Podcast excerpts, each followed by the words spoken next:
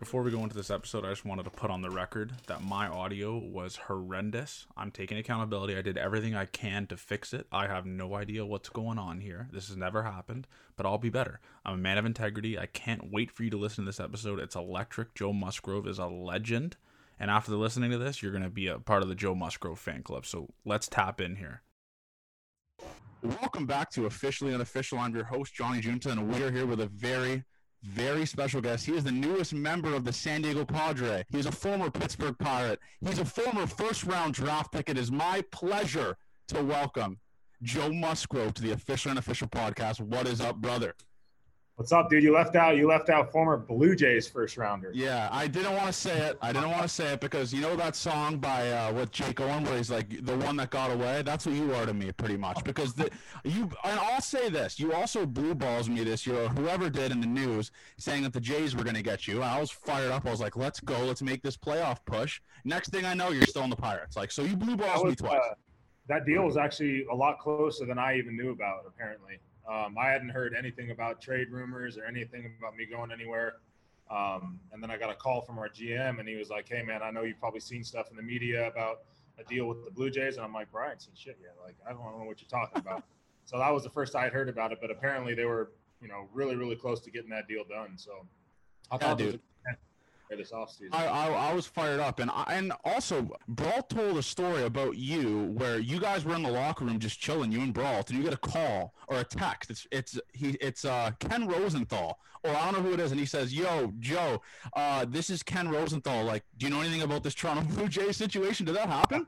Yeah, dude, definitely. Um, that was kind of a shock to me. Again, that was another thing where I was like, I don't know what people are hearing that I'm not, but I haven't gotten a single word about anything. And that was something that we were all kind of laughing about. So I thought it was cool enough to get a text from Ken Rosenthal. But... You, you should R, did you R bomb him or did you answer? No, no, I, I answered him. I said, I got nothing for you, Ken. love that. I love that. Just, just absolutely big boy and Ken Rosenthal. But dude, it was crazy because it's it it's weird that the Jays wanted you back after they just trade. Who, who, did they trade you for again? I couldn't find it. It was uh J.A. Happ. It was like a Big Ten player trade, man. And it was okay. Lopsided, there was um it was me, Asher Wojciechowski, David Rollins, um, Kevin Comer, like yeah. three or four first round picks, and then uh, Ben Francisco and Francisco Cordero went over for J.A. Happ, uh, Brandon Lyons, and David Carpenter, I believe. Well, if this pumps your tires enough, I mean, I put you in the category of like a Noah Syndergaard for guys that got away from here in Toronto. Because, like, like I said, if you think about that pitching staff, if you stayed here in Toronto, and you you came up with a couple of the guys, right? Who was a couple of guys that you played with on the Jays now? That team with Toronto was ridiculous. That that minor league organization when I was there, my year in Bluefield um, in 2011 was me, Justin Nicolino, who went over to Miami, Noah Syndergaard, Aaron Sanchez, uh, oh Zuna, Kevin Pillar, Dalton Pompey. I mean, it was just name after name after name. Um, tons of guys. I mean, that rotation was ridiculous. Oh, all, dude! All of us ended up going different directions. It, it, yeah, man. Because like the Jays always have had a pretty good farm system, as you can see right now with like the Bo Bichette's and those guys. But when you were there, people don't realize like the big deal the Jays did to get like R.A. Dickey, Jose Reyes, and all those guys. You like you you were a first round pick there, and they just didn't really, I guess, give you a chance. What was your time kind of like in Toronto? What was the facilities like and all that? It was brief, and I mean, it's, it's, your first time with an organization like when I was in high school, we didn't have like team buses. We didn't like travel together as a team. Like we drove ourselves to our games. We drove yeah. home in our uniforms. We didn't have any kind of clubhouse or locker room type feel. Yeah. So everything I experienced with the Blue Jays was like felt like I was in the big leagues already. I didn't have the college experience of taking road trips. I'm drafted out of high school, so everything I experienced and all like the horror stories you hear about the GCL and like the terrible travel, like that stuff was so exciting to me, man. Like my first time getting to travel with all my guys, living yeah hell, I'm on my own. My parents aren't telling me what to do. Like I just got some freedom and like I'm like loving life. So I had a lot of good memories of my time there. But it was very brief, man. It was like a little bit over a year. I think right after, like a month after my one year mark, uh, okay, uh, I was moved. So, and at the time, I was in. I had finished the year. I did GCL right out of the draft. I got drafted June 6th. I signed the next day at my high school in the library. Hell yeah. June 17th, I got graduated. June 18th, I left. I went to Florida. So I left immediately. I got out there and played a full season at GCL, got called up to Bluefield at the end of the year. And then the following year started in Bluefield. and I was with Daniel. Daniel Norris was another name there. Yeah. Um, me and him were were going in like uh, what they call piggybacks for the first couple starts, and then by like our third start, I was getting traded out, and I was like real close. What I felt was like on the brink of going up to Vancouver, and I was so fired up for that because I heard Vancouver's a freaking awesome city, and Yeah. super excited to play there, but never ended up getting a chance, and ended up going uh, over to Houston. Dude, it is like the Van- Vancouver's also, uh, in my opinion, it's like the nicest minor league f- like facility or area in all of the minors because you got to think about this, right? And I we've heard stories. We've had Jay's guys on the show. There is a ton of fans that show up to the in Vancouver, and you're just the big dog there. Like you don't pay for drinks. You're you're like everyone thinks. Eh, obviously, everyone thinks of you as a pro a pro guy, so you're not paying for shit in Vancouver. So it's it was a bad bounce for you. But the thing that I got to ask you about is is where did you? Obviously, now you're with you're with the Padres. Where were you when you found out you were getting dealt? When I was getting dealt to San Diego, Yeah, dude, I was on like this Jeopardy kick. So I was like locked up in my little one bed or my little studio apartment in PB, um, just on this Jeopardy roll of going through like all the old episodes. And I got a text from Trevor Williams in like our, our uh, Pirate Starter group chat. yeah, The screenshot of, uh, of I think it was Jeff, either Passan or I don't know how to say it. those two guys, Passan. It was uh, one of those guys that had tweeted something out saying Musgrove San Diego in a in a big trade, and Trevor posted. He's like, "No fuck way!" Like he was all pissed off that I was getting to come back to San Diego, and uh, and I just kind of kind of ignored it. I didn't think much of it. As I'm reading it, my agent calls me. Hey, are you seeing all this stuff about the uh, about the Padres? And I said, "Dude, I've been watching TV. I haven't even been on my phone really." And uh, as he's as I'm on the phone with him, I get a call from Cherington, the gym in, in Pittsburgh, and he goes, "Look, man, like." I know stuff got out. I don't know how it got out, but it did. And uh, I just want to be straightforward with you. Like we're working the deal with the Padres, and I'm not sure um, things are going to all line up, but it looks pretty promising. So even the rest of that night, he's like, I'll, I'll give you a call back when things are finalized. I didn't hear from him for the rest of that day. It was probably about three or four when he called me. Didn't hear from him the rest of the day, but I'm seeing MLB Networks posting all kinds of stuff that's on TV, Yeah. every Twitter line. So I assumed it was real. The next morning, I ended up hearing from the GM that it was official. And I and obviously just me being a like having a dumb brain and me just completely just thinking about this. So what what goes on with the group chat? Like, do you just like phantom leave the group chat, or are you guys Yeah. still talking in the It's group like, that, chat? it's like that meme of that black dude just like hit the peace on his yeah, Beast Boys. yeah, you've got to slowly pull yourself out. I don't know, man. Like, I love those guys in Pittsburgh, and it was a, it was a really cool experience for me because I'm back in a in a city playing with a bunch of guys from San Diego, um, and a bunch of guys that are all young and hungry and have a lot of talent and just want to get better and progress. And you're in a city like Pittsburgh where the sports history is just is so deep there, and the culture for for a winning sports team is so big that we all had the desire of playing in PNC Park in October with packed out crowd and a blackout and all these Yeah. just like environment, you know, like the Russell Martin, Cueto home run area, like that kind of thing. Um, so it, it was it was incredible there, man. But I, I just had such good friends there, and playing with all my buddies from San Diego. Even though I'm getting traded, it's hard to like stay out of out of contact with those guys. So we have our one little side chat with the starters, but it's about that time that I have to back out of the the team. You have to. You have to. It's just it's strictly business. But uh, you live in San Diego, and Braulta also lives there. Do you guys all, do you guys throw together, or what's the deal with uh, my guy? Dude, I, I haven't seen Brault a ton this offseason. He's been working out with Trevor um, up at Trevor's place throwing pins. Yeah. Brault's a different cat. He, you know, he, he's real to himself. Um, Yeah. I have to say that he's not a hard worker at all because he is, but he does. He likes to, to work on his own. He likes to have his own space. He doesn't like the big group workouts and environments and um, you know the, the raw raw atmosphere. He just likes to be by himself and put his work in. So um, I don't see a ton of him in the off season. We'll meet up and grab a beer once in a while, or we'll work out together, get a game of catch in. But um, he spent a lot of his time with Trevor up north. One guy that you're you're you're training with is a guy we had on a couple weeks ago, and this guy, like, he might have finessed his way into my wedding party. Like, I love this dude. Like Jordan Lu- Jordan Luplow, just an absolute legend. What, what what's it like? What's it like training with Loops, man? He's a legend. Yeah. Sorry, I'm by the airport. It's kind of loud. Um, yeah, he's incredible, man.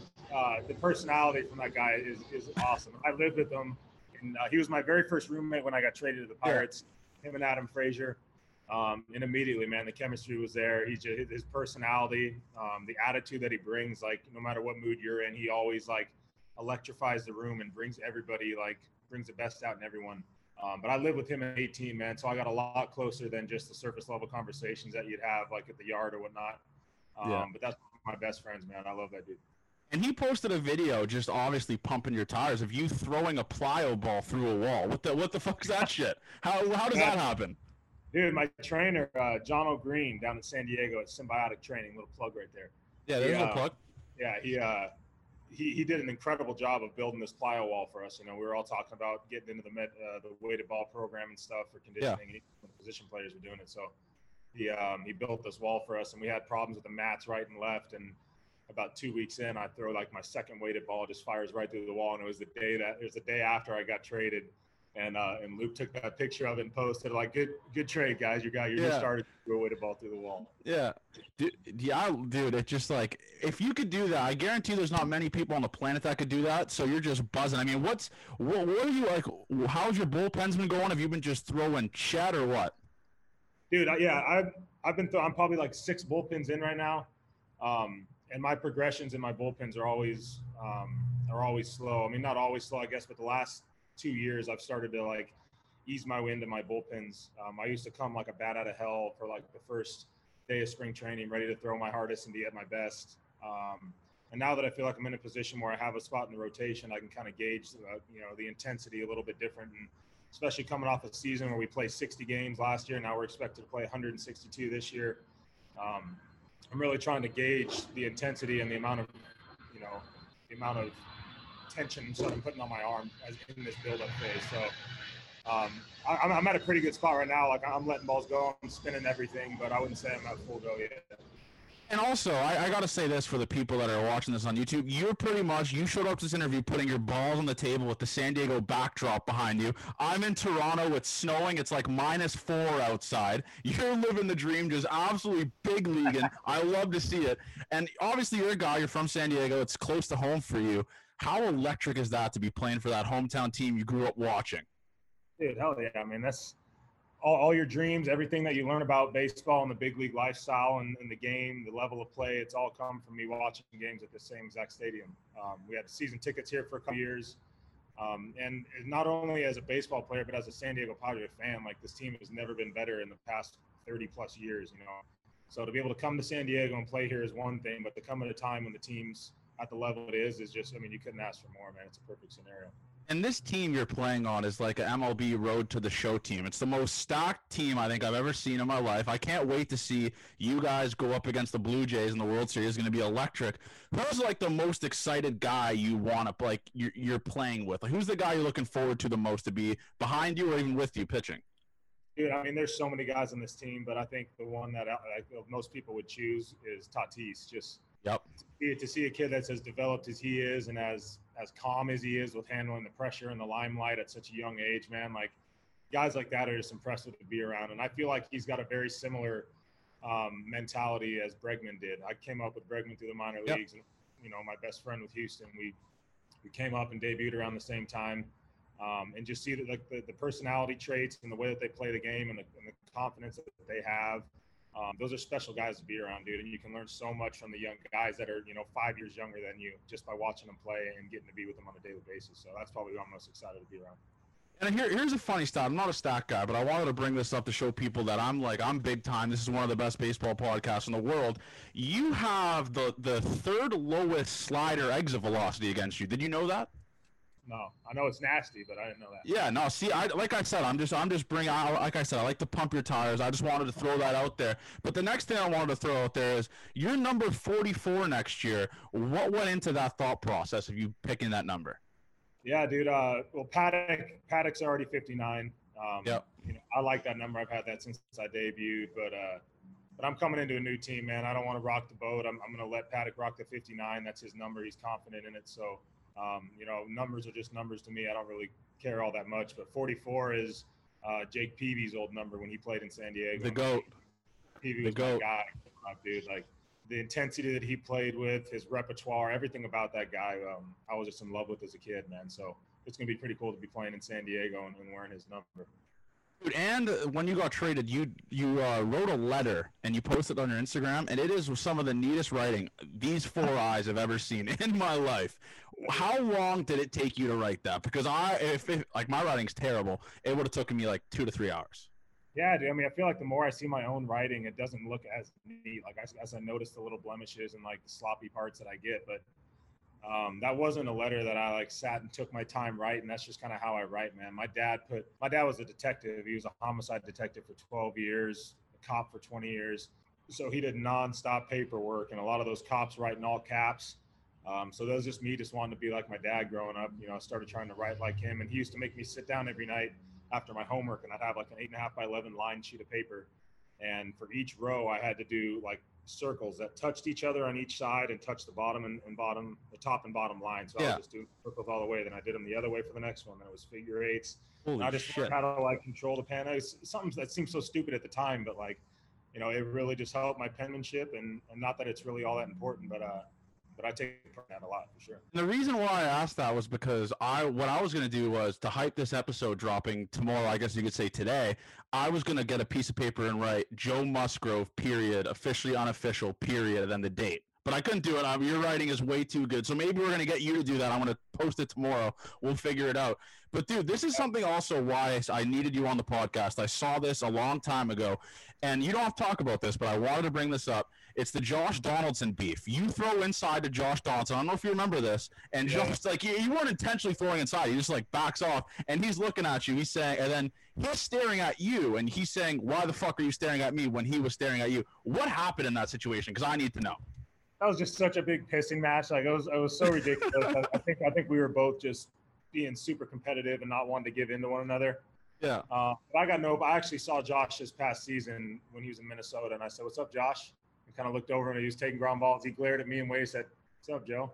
We kind of like we just understood it was just like it was baseball, man, and like.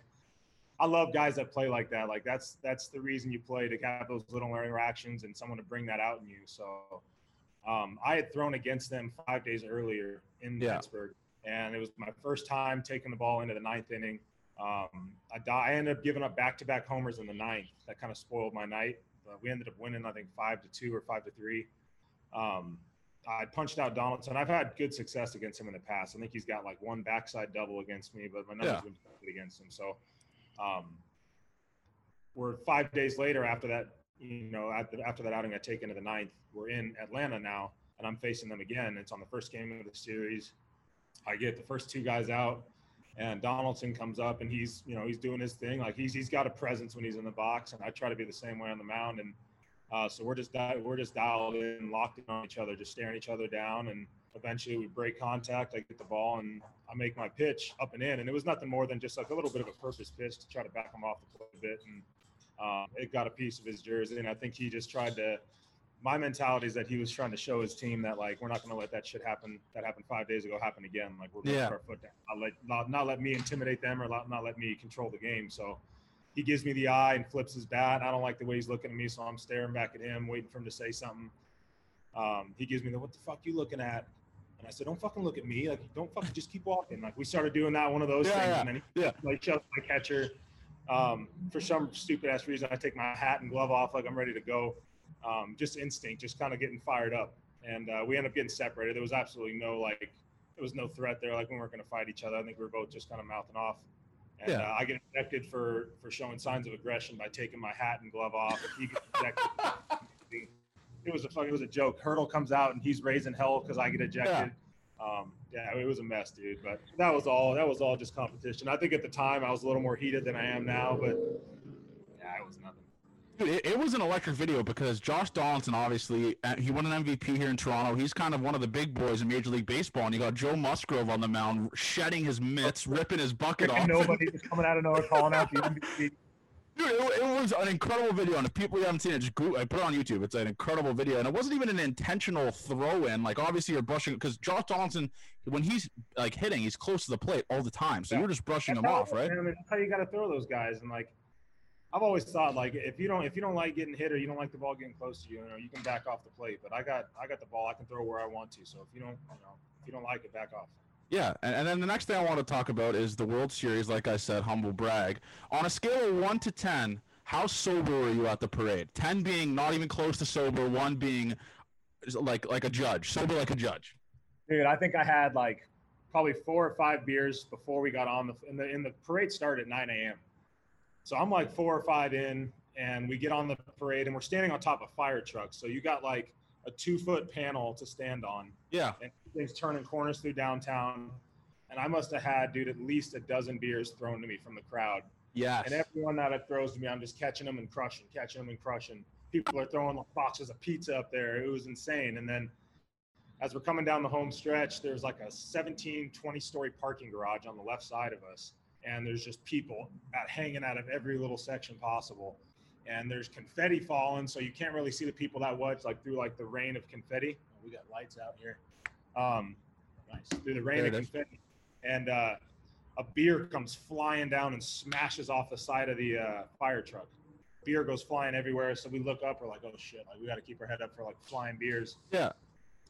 As I look up, another one comes flying off of that, that like 15 story. And I see it coming through the confetti, dude. And I reach out and just stick this beer. Miller Lite, ice cold, and I just immediately I was like, I gotta drink this. I just crack the beer, it's foaming everywhere. I slam it and throw it in the crowd. The place freaking erupts, dude. Is there a video of that? it one of- oh, you got to look it up. It's like a 30 second video. Just look up Musgrove Beer Chug on, on YouTube. It's incredible. That's like, see that that that video is cooler than any highlight tape of all time. Like Dude, that's. that's, that's my claim to fame right there. Look, That, that video is that video is incredible.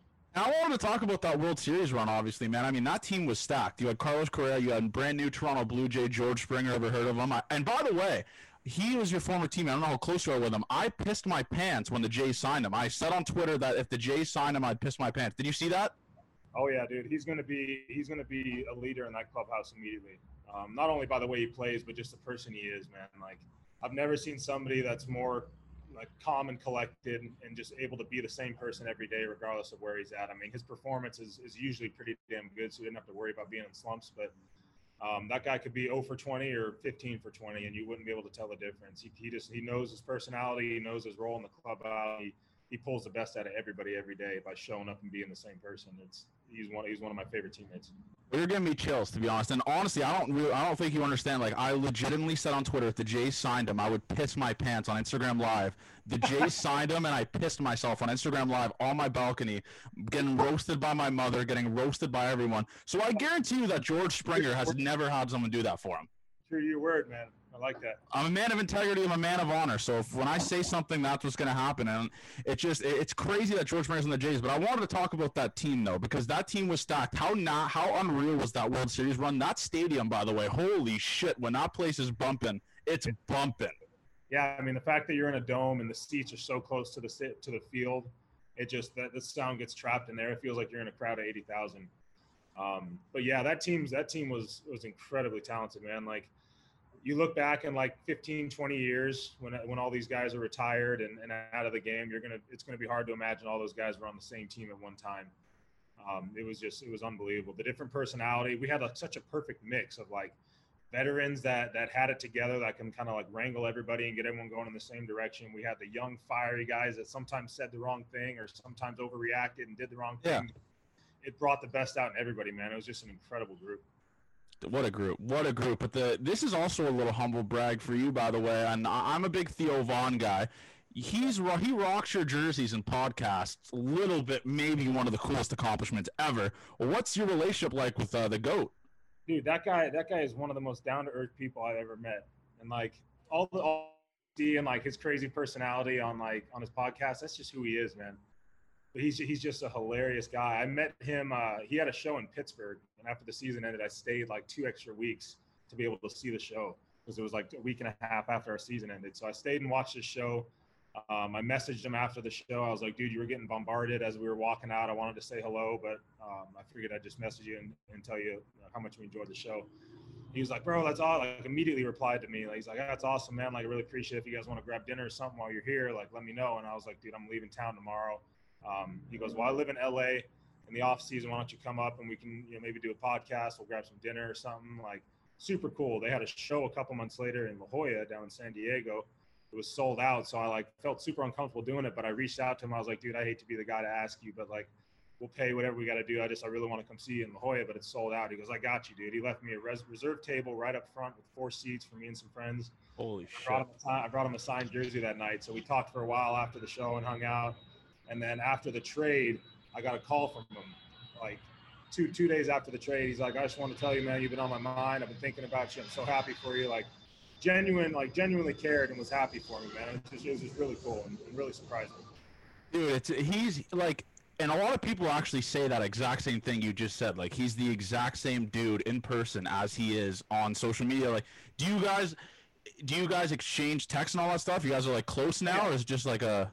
Oh yeah, I mean we're, we do not talk daily, but uh, I always always shoot him messages. He'll reach out to me once in a while. Um, we were talking about me and Clevenger hopping on and doing like a, a, combined podcast with him before spring training starts here. So hopefully in the next week or so, he comes out to LA like every week and a half or every two weeks to do his podcast and see some things out here. So we're gonna try and line that up. But yeah, he's just an awesome dude, man. Yeah. Do you wear? Do you wear after that show in Pittsburgh? Stay and talk to every single fan that was in line. Just waited yeah. out, talked to every last person, and didn't leave. He's just just a good dude.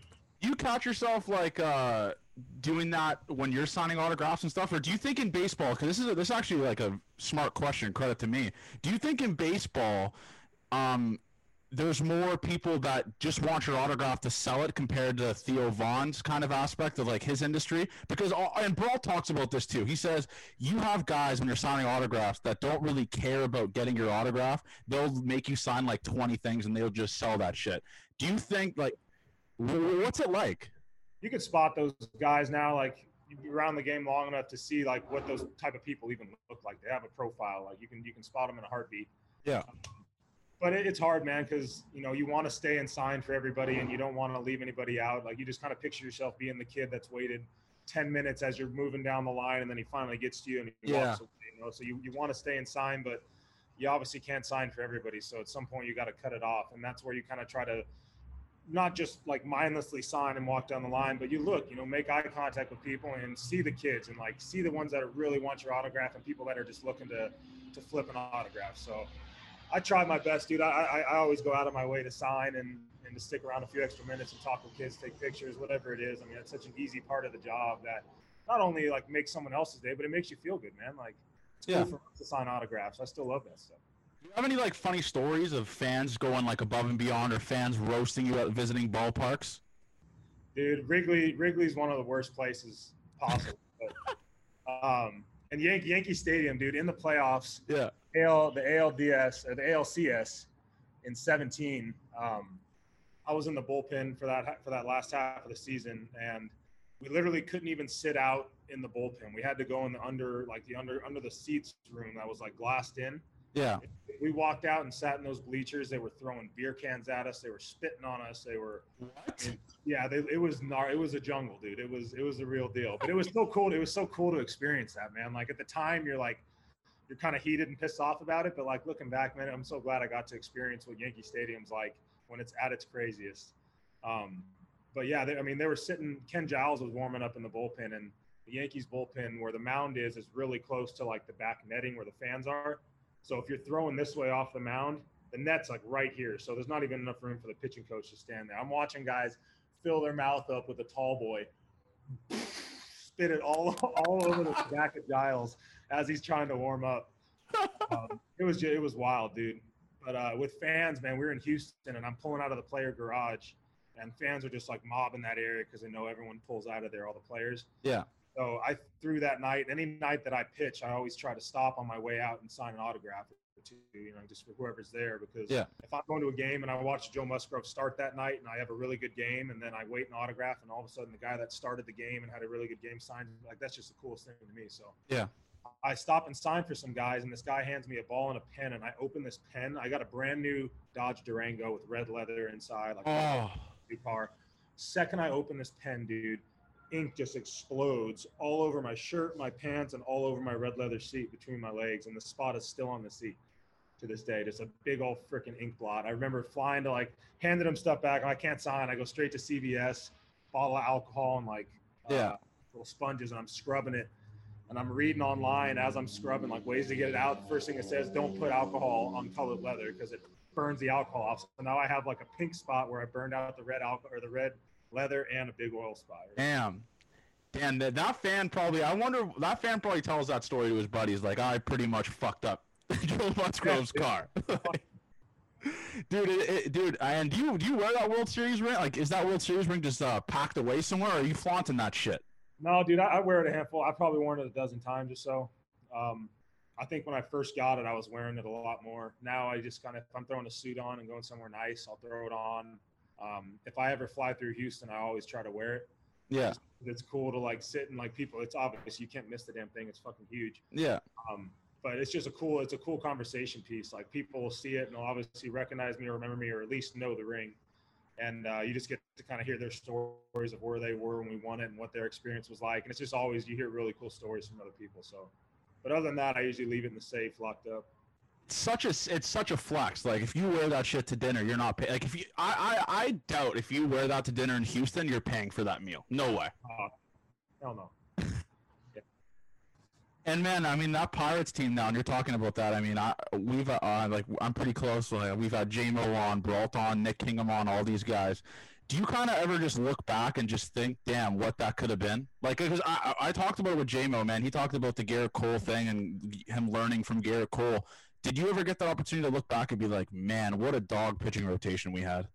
Dude, yeah. Um, it's tough. I mean, especially losing Arch. Like when Arch came over, we were all looking so forward to getting to work with him and Yeah. from him and stuff. And he wasn't able to throw for much of the time that he was with us. But uh, if we had all those guys healthy the mean, JMO's countless amounts of injuries that have just like out of his control that that uh, that have sidelined him. But if you look at all those guys that we had, if we had a healthy team out of that 18 or out of that 19 start to the year, um, we could have been we could have been a really really good team. But you know, those are all what ifs, man. I mean, that's what makes good teams good is having depth and and being able to keep your guys healthy. So Yeah, I mean, who's one of like the who would you say is the toughest lineup that you've ever had to play against? Because if you look at it, obviously last year that Braves lineup was fucked. Like that Braves lineup last year was nasty. There was a lot of good ones, but out of your whole career, who's one lineup where you had to prepare a shit ton to go into the game?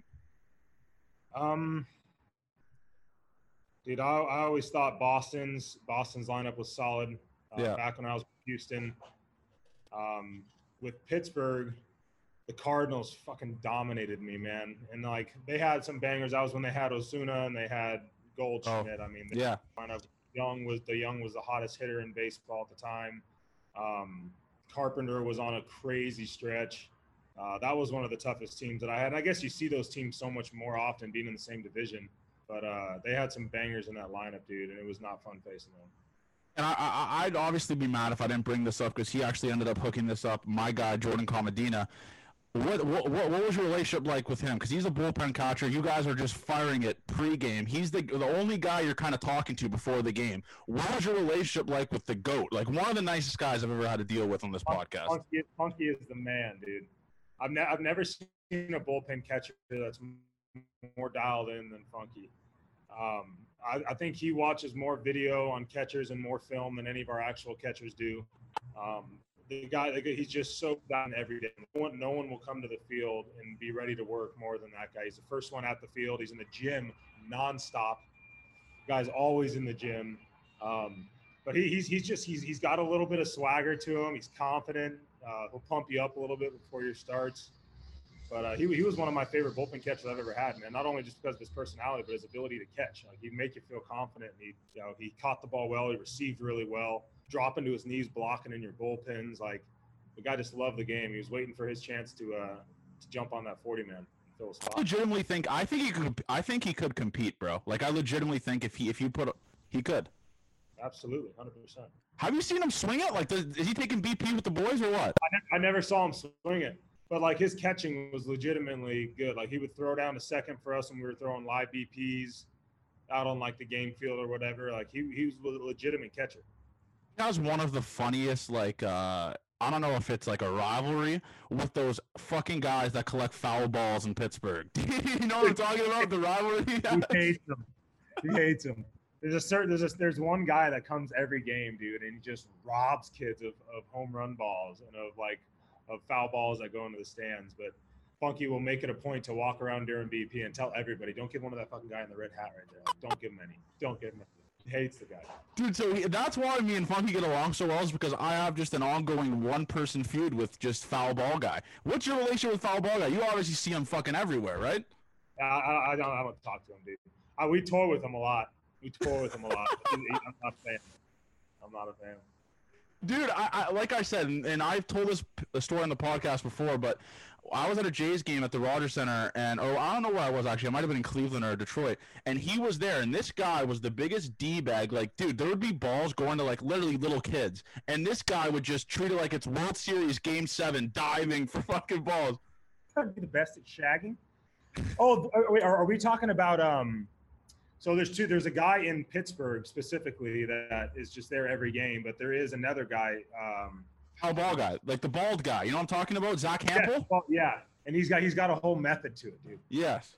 A method. He said he goes. He's he was telling me he used to study uh, um, what the hell is it like metrics of guys' home runs and what side of the field they hit him to most often, and he had a whole plan based out about how he would. Uh, how he would position himself in the stands. He would always be in like an aisle way so that he can move up and down and side to side. He worked it out to a damn science, man. And then he'd like go rob some little kid and then be like, "Oh, here you go." And I'm like, "The Yeah. fucking fun part is catching the ball, not having Yeah. someone hand." Yeah, just let the kid catch it. Yeah, but dude, it's it, he he's one of those guys that I just have a feud with. I don't know, he just rubs me the wrong way. But dude, you you played in a city where it was just like there was so many good teams, man. Because obviously I'm a hockey guy, being from Canada. The Pittsburgh Penguins, you got the Pittsburgh Steelers. What was what would you say is like your favorite moment from Pittsburgh in another with another professional team? Um, dude, so I got to go. The, the Penguins games are by far like the, t- the the Steeler tailgates are epic. I mean, those are some of the best tailgates I've ever been to. Yeah. Uh, but I think the Penguins game are- the most fun for me. And I've never been to NHL game in my entire life. And in San Diego, we didn't have a hockey team here. I never went to games or anything. So my very first game was opening night against um, Capitals. Yeah. Okay. I Ovechkin. Yeah, it was opening night. I think it was at the end of 18, maybe end of 18 or end of 19. And me and JMO took um, took our PT that works on us all year long. Like it was our end of the year gift. We took him to a nice dinner and got uh, seats right on the glass for our first game. Yeah. And very first quarter, like as soon as the game starts, gloves come off. Guys are fucking going at it on the ice. Saw my first hockey fight. It goes into overtime. The Penguins win, and we went up, we went up to a suite because the Pirates had like a suite for the night up, Yeah. up in the, the box section. And we go up there and we get to hang out with all the Steelers players like Devin Bush is there, Duck Hodges, Cam Canada, Damn. um, and Jason Momoa was in town filming a movie in Pittsburgh. So we got to hang out and drink beers with Jason Momoa and all the Steelers dudes. And we got a Holy fight, sh- got glass seats, and we got an overtime win. It was the greatest experience ever. Do you think that hockey's one like? Because obviously I'm probably a little bit biased because I'm from Toronto, but do you think that hockey's one of the most entertaining sports on the planet? It has to be. Dude, for live sport, you won't find anything more entertaining. So So- fast paced. Like, yeah, Dude. so fast paced, so much energy. Like, guys are just flying around nonstop. It's, it was a fucking blast. Speaking about that, man, I mean, what would you kind of do? What or not kind of like? What would you do to kind to make the game of baseball more marketable, such as basketball, NFL, hockey, stuff like that? Dude, I don't know, man. I mean, I feel like the game is the game is going that way already. Like the style of play, you see it with like even the. I just watched the new uh, MLB the Show commercial with Tatis talking Yeah. about how like this is this is the way we're going and we ain't going back. Like, sorry about it. This is this is how it is. Um, it's entertaining, man. It's hard because like I, I grew up watching the game when it was a lot different than it is now, and like that was how I always imagined the game being. Um, and in my first, no worries, in my first, uh, my first handful of years, it was still taste of that. But now that old style wave of baseball and like all those old school players are kind of like fading out of the game, and there's not many of them left. So you see the game turning into this in this new wave of baseball where it's more exciting. There's bat flips, there's crazy antics going on. Um, I don't, I don't know what else needs to be added to it. I think, man, it's I crazy. Eh, The thing that I would change, obviously, is the blackout restrictions. I don't know if you you probably haven't really had to deal with that, but if your family, I'm assuming, wants to watch you play in San Diego on MLB TV, they can't. Like the, the game's blacked out. Like that's the couple things, Yeah, right? yeah, for sure. It, it- like that's couple. That's Like, some of the things that. I think, I think the players get access to accounts that don't get blacked out or like no Oh, okay.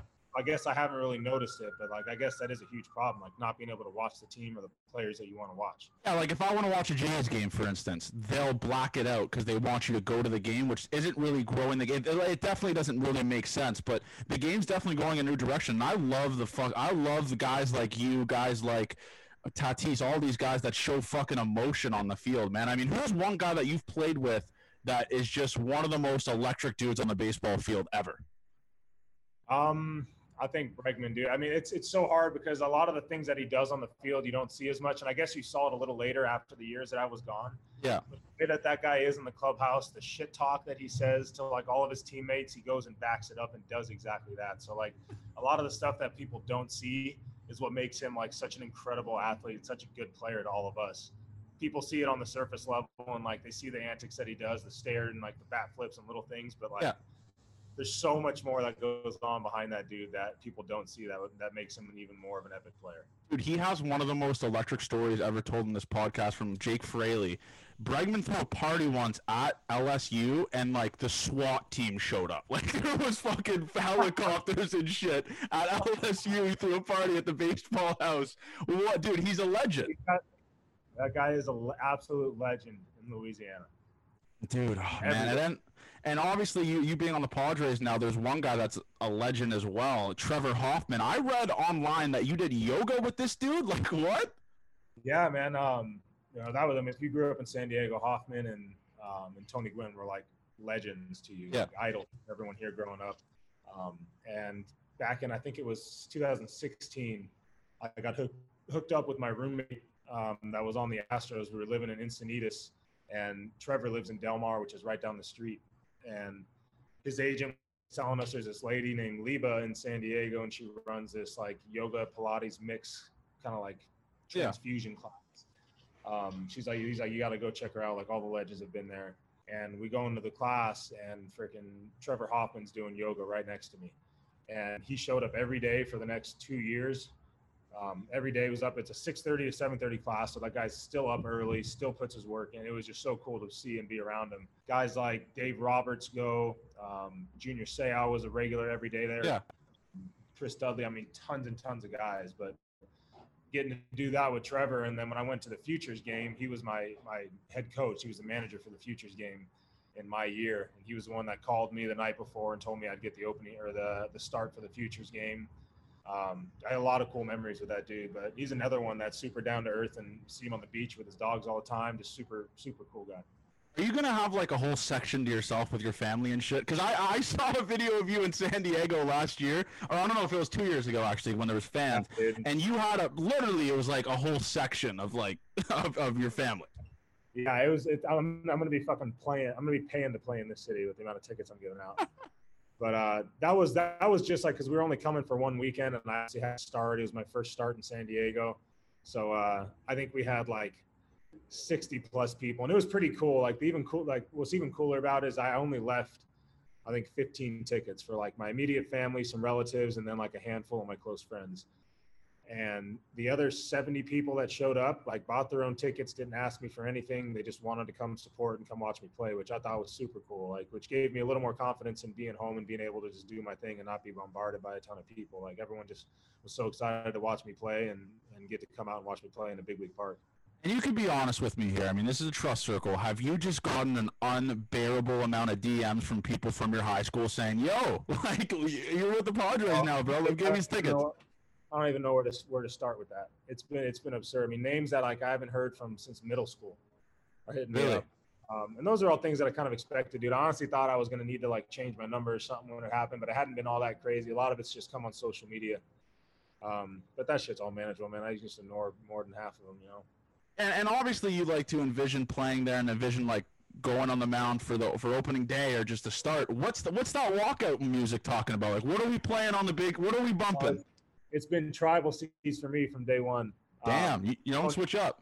No, Tony Ray is uh, is one of my one of my close friends down here, and he's a member of Tribal Seeds. His brother's a lead singer, and he does all the producing for him now. But um, that was been my favorite music since high school. One of my favorite bands, and uh, I've used their songs all the way through my minor league career, into my professional career, or into my uh, big league career. And uh, it's I've just stuck with it, man. It's just like it's like my trademark sound. And you're also teammates with a, like one of our guys now, like a guy that we had on the show, Nick Ramirez. Do you are you familiar with our guy Nick or no? Not no. He's a bullpen guy, so you guys are gonna be honestly. You guys can just do this around the clubhouse, just like it's a cool thing, and just like talk about this podcast to, to each other. Like Yeah. he said, and people are like, "Damn, what the hell's that shit?" Don't worry, I'm gonna send you a shirt. We're gonna get it popping. We're gonna maybe in a post game interview, you'll rock this shirt, and I'll just blow the blow up the internet. We'll get it figured out. Okay, send it out. I'm down. I, I got I got I got you, bro. I got you. But dude, like playing with the Padres, and I don't know if you obviously don't have this kind of thought process, but I didn't get to watch them that much when I was a kid. So when I think of the Padres, I think of I don't know if this is his name, Eric Byrnes. Do you know what I'm talking about? Oh yeah, oh yeah. Fly That's the only guy I think about. Talking about like MLB Network, Eric Byrnes. Yeah, that's the only guy I think about. I think about That guy, he's one. He's one of the most freaking entertaining people to watch on TV. He's fucking hilarious. There was, dude, there was so many guys that played back then. Like some of the names that I remember from like when I was a kid are names that a lot of people wouldn't remember. Like Khalil Greene, Yeah. Sean Burroughs, Eric Owens, Mike Darr, like a bunch of old old school players that were playing back at like Jack Murphy and Qualcomm. But Eric you- Byrnes, Eric Byrnes, a legend. and you missed the opportunity because when John Tavares signed with the Toronto Maple Leafs here, he posted a picture. Like he was one of the biggest NHL free agents. He posted a picture of him sleeping with a Toronto Maple Leafs blanket. Do you have any pictures of yourself as a kid that you could have posted when that trade happened and just blow up the internet? No, dude. So they actually the Padres, dude. Funny story here. The Padres asked me, like one of the one of the girls that works there is uh is Steven Brault's really good friend, Yeah. best friend, and she runs some of the social media stuff. So she hit me up, and she was like, "Hey, like, do you have any pictures of like old old old Joe, like when you were going to Padres games or anything like with Padres jersey or whatever?" So I hit up my mom. I was like, "Mom, you dig through the photos and see if you can find any like Padres stuff I can send to this girl." So she sent a photo. If you look on the Padres Instagram, you'll see it but it's my dad with his th- with us three, my me and my two sisters on each side of me, and my, I was wearing like an old school brown Padres uni with like denim tucked in, looking sharp, like nice shoes on, hair's all done, and then my sister's got like like blue jean denim shorts with like matching shirts that are different colors tucked in, and then like a matching hat with it, just a plain colored like purple and red baseball hat. And uh, when it got posted out, my sisters were looking through some of the comments, and one of the comments was like, uh, his poor brothers had no chance being dressed like that, and they started dying. Like everyone thought they were little boys. They're freaking dying laughing. Dude, I love it. I went to tons of games as kids, dude. I like. I think one of the pictures was uh, I was a big Pedro fan, so when the Mets were playing the Padres, I wore like my Mets hat with my Padres jersey. On I just didn't know what fucking direction I was going, but I've always been a Padres fan, man. Dude, that's, I mean, it, it's definitely like, obviously, just thinking about me uh, as a guy that hit 186 in junior college in Nebraska, I wouldn't even imagine playing for my hometown team. Like, just playing, you're so close to home, and I feel like it's just so familiar to you that when you show up to the ballpark, it's not going to feel like you're like in a completely different area, right? Yeah, dude. I think the coolest thing is being able to like keep my my my normal routine and like when I'm at my best, like training and just like mentality wise and mental health wise, like is when I'm in San Diego and like I got the beach close by, the atmosphere, like living by the coast. Everyone's tan, everyone's in good shape, everyone's good looking. It's just like a fun and it's like a lively environment to be around. So like being able to have that and then have my trainers that I work with all off season here, my pitching coach who I've worked with for, you know, 10 plus years, all those little things that, you know, you have access to in the off season, I'll now have access to during the regular season, which is going to be super nice. And being able to just swing by my parents' house for home cooked meal once in a while, like if I need to see family, if I'm not feeling right, like just little things like that, I think are going to play a big difference. So when, when's the statue getting built at your high school of you, man? It has to be soon, right? Say it again. When's the statue of you at your high school getting built? dude I, I, that school that school is like is completely remodeled from what it is and the baseball field's like the one thing that hasn't fucking been touched so i might have to dip i might have to dip into the pockets a little bit and Yeah, like, well, they'll, they'll, they'll call it Joe Musgrove Field. Imagine having a field after you, named after you. get him a new scoreboard get him something Were you, were you a dual guy in high school? Were you hitting shit too?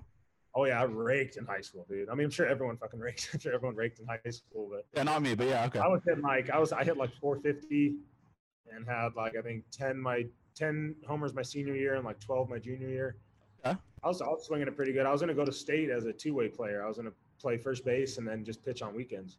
Wait, you were gonna go to where? San Diego State. Okay, is that Yeah. where Kris Bryant went? Uh, he was at USD, University. Oh, of San Diego. USD. That's, that's the little bit smaller school. Yeah. But uh, but San Diego State was Tony Gwynn was the, the head coach at the time there, and Damn. he was the one that recruited me through high school. So I was like super fired up. So he ended up passing away in what would have been my sophomore year, I believe. But I was super fired up to play for Damn. him. So- Did he recruit you personally? Like he reached out to you? Yeah, dude. So uh, my dad had like a, an illness uh, my sophomore year of high school, and uh, he was in the hospital for quite some time. And I was spending every day with him there, and I just wasn't really doing schoolwork. I wasn't focused at all on my school stuff. I was just spending a lot of time with him, and I became ineligible. And I was a pretty good ball player at the time, but like I still I wasn't on varsity. I was still playing like JV my sophomore year. We had a really good like athletic school. Um, so Tony came around around that time when I was ineligible and was just like, "What's going on, dude? Like, you know, you can't get your grades together." I told him my story and my situation. I said it's not an excuse, but like it's just the truth, man. Like I, I just haven't been focused at all.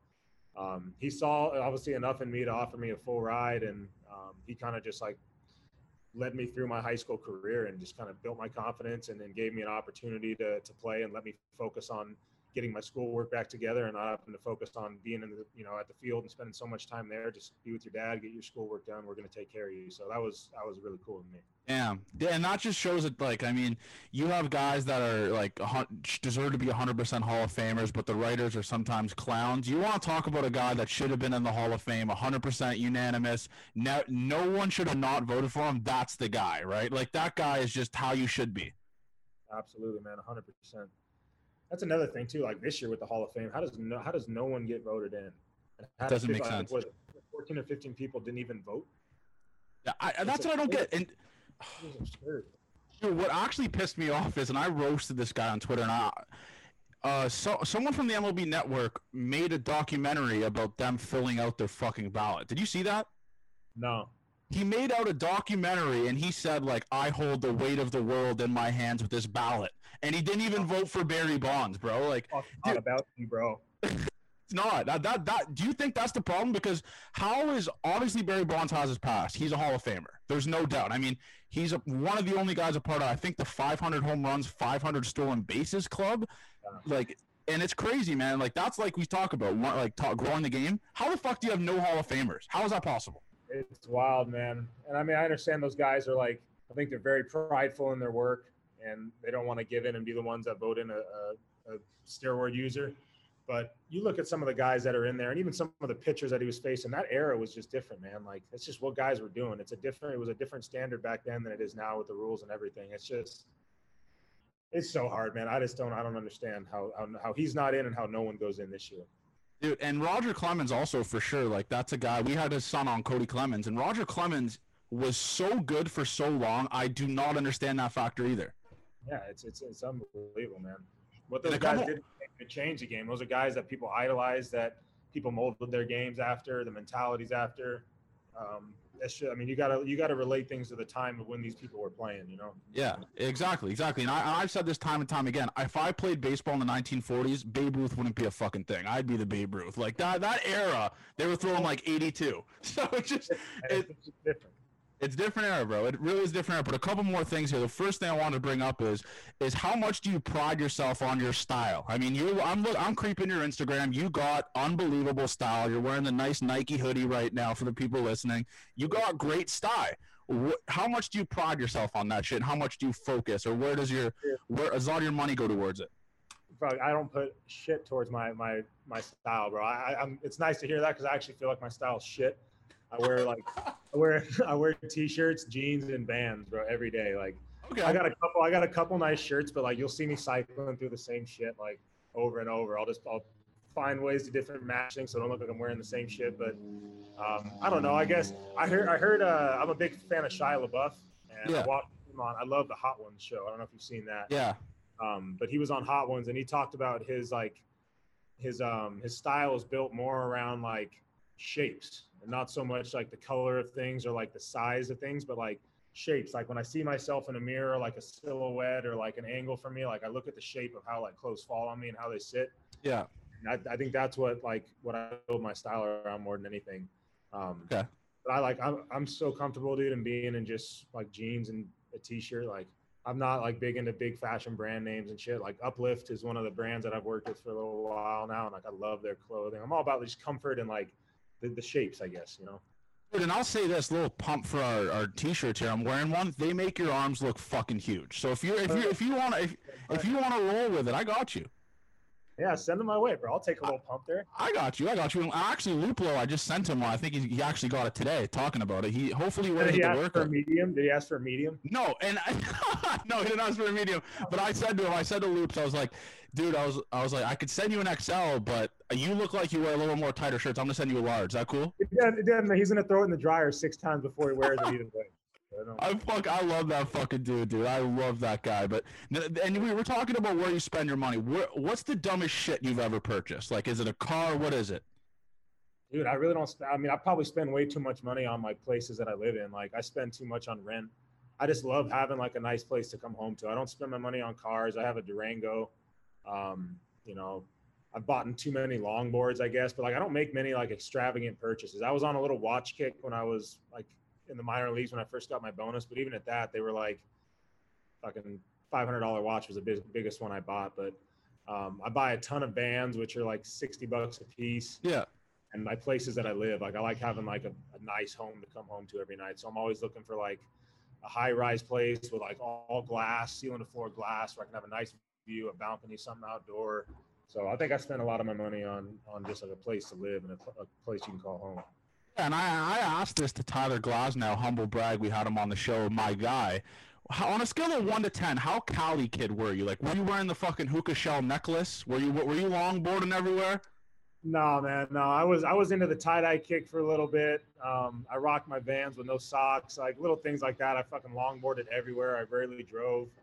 Um, always had a shirt off in the off season. Like I just, I mean, I, in that sense, yeah. But like, I didn't look the whole piece like the surfer kid with the bleached out hair and like always covered in salt water. I wasn't that crazy, but I just, I just spent a ton of time at the beach, man. And I think Glass has got more of the Cali look, but I got the Cali roots. So Glass. I mean, you want to talk about a guy that just took over the baseball world in one year. He came on this show, and then I'm, next I'm, thing, I'm gonna, I'm gonna move inside because my my thing's dying. But go ahead, I got. You. yeah, no worries. He came onto the show, and then next thing you know, he's the face of baseball. Like this guy turned into the face of baseball in like a in like a month. Am Yeah. I right or wrong? It's just I, I think going to I think going to Tampa Bay was a big move for him, man. Like a new change of scenery. Um, there was a lot of people in Pittsburgh that were trying to constantly like make adjustments with him, and like Glass is a different dude. He's just got a different way of like of making his is a shitty spot.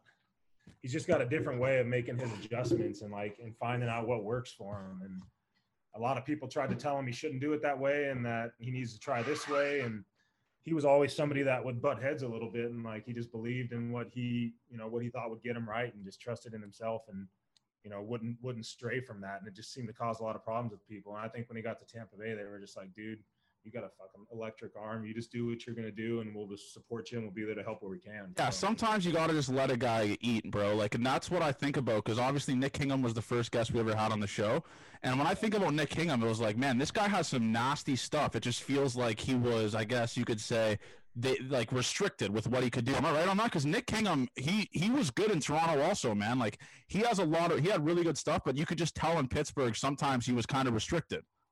Yeah man I, I, you saw him like his debut with us was was unbelievable. I think he went like six or seven perfect against against the cardinals lineup who i couldn't fucking figure out to save my life. Um but he, he i mean another thing like i think sometimes just a change of scenery where like you get a fresh appearance of the, the things that you felt like you were doing wrong that you know you had already left your impression it gives you a chance to start new and like create a whole different like persona of who you are and how you work and you know fix the things you wanted to fix at the last place so sometimes just a change of scenery and a new environment can do that for you and also having a different perspective you know you go to a new team you got a full new set of eyes on you you got new minds to learn from and guys to pick pieces from so sometimes it's just your surroundings you know Yeah, okay. This is the second last thing I wanted to bring up here. What is your Mona Lisa start? Like the best start you've ever had so far in a major league career? Oh Jesus, dude. Um, I think I, I I felt like one of my biggest starts was my first start with Pittsburgh against. Um, oh, I, I guess I guess my best start probably was my last one of the year against Cleveland. I went, I think six six shutout with like Yeah. eleven outs, which was a career high for me. My stuff was the best it had ever been, but. I think the most significant start was my first start with Pittsburgh coming in. I started the year on the DL.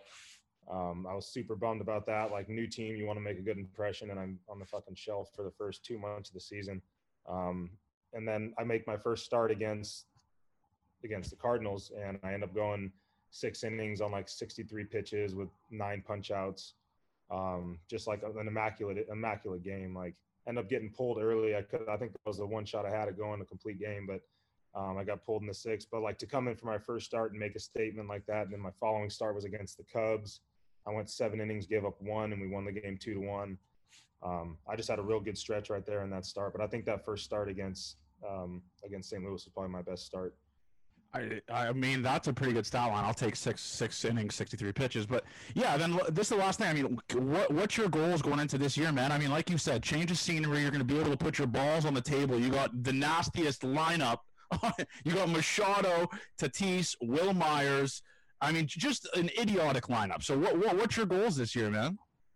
Yeah, man. I mean, I, I want to be able to contribute to the team. I mean, it's, it's it's not in a situation like Pittsburgh where we have one or two arms that are expected to carry the bulk of the load. Now we got a full rotation of five with backup. So I'm going to go out there and try to be consistent. Um, that's been my biggest issue in the past is I have blow up starts here and there that skew my numbers and kind of get me off track. And um, eliminating those big blow up innings and those big blow up starts is the biggest thing for me. Um, you know, I know, I know here coming to a place like San Diego, they're not expecting me to be the number one of the staff. I can just be the ace of the day and and, and be another solid arm in the rotation um, and help these guys get to the postseason. I mean, they're helping finish through the postseason. Um, you know, and, and like I said, having all these guys around you, there's so many people that you can learn from. I'm hoping I can take some of the things that I learned with a team like Houston and the time I spent in Pittsburgh and bring them over to these guys and help, you know, contribute something.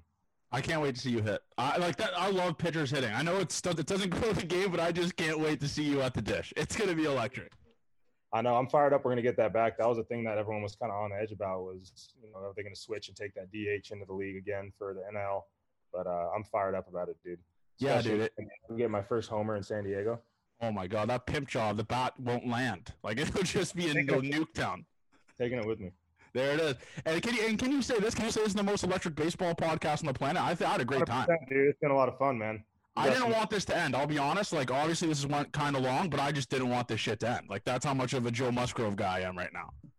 I appreciate that, bro. It's been a lot of fun, man. Anyways, though, man, yeah, I mean, Loop, Loop, talked you up a lot, so you met the. what did Loop say? Let, us get my tired pump. What did Loop say? Dude, Loop, Loop, Loop pumped you up. He's like, dude, I didn't even know this guy, and I felt like me and him had been friends for 15 years. Like he was just pumping me up the whole wow. time. He was great. Yeah, he talked you wow. up. Wow. Luplow's the goat. That's my dude. But I appreciate that, man. But like I said, dude, I'm so fucking fired up to see what you do this year, man. See what you do with the lineup that actually is like going to give you support because last year, man, you were one and five with like a three three ERA, and you like one and five is not what you have with that ERA. So it's going to be fucked. I'm going to be hammering Joe Musgrove Cy Young futures bet on my app. I'm just going to be betting you every start. I'm so fired up to see you in a goddamn Padres uniform, man. I really appreciate you doing this, and and fucking and National League, watch out for this dude next year. I'm so excited, dude. And uh, thank you again, man. This is this is big time. Really appreciate it. Uh, that was a good time. I appreciate it, dude. Thank you for listening to Officially Unofficial. Make sure you guys subscribe and leave a review on iTunes and follow us on Twitter at a fish on a fish pod and on Instagram at officially unofficial pod. Thank you.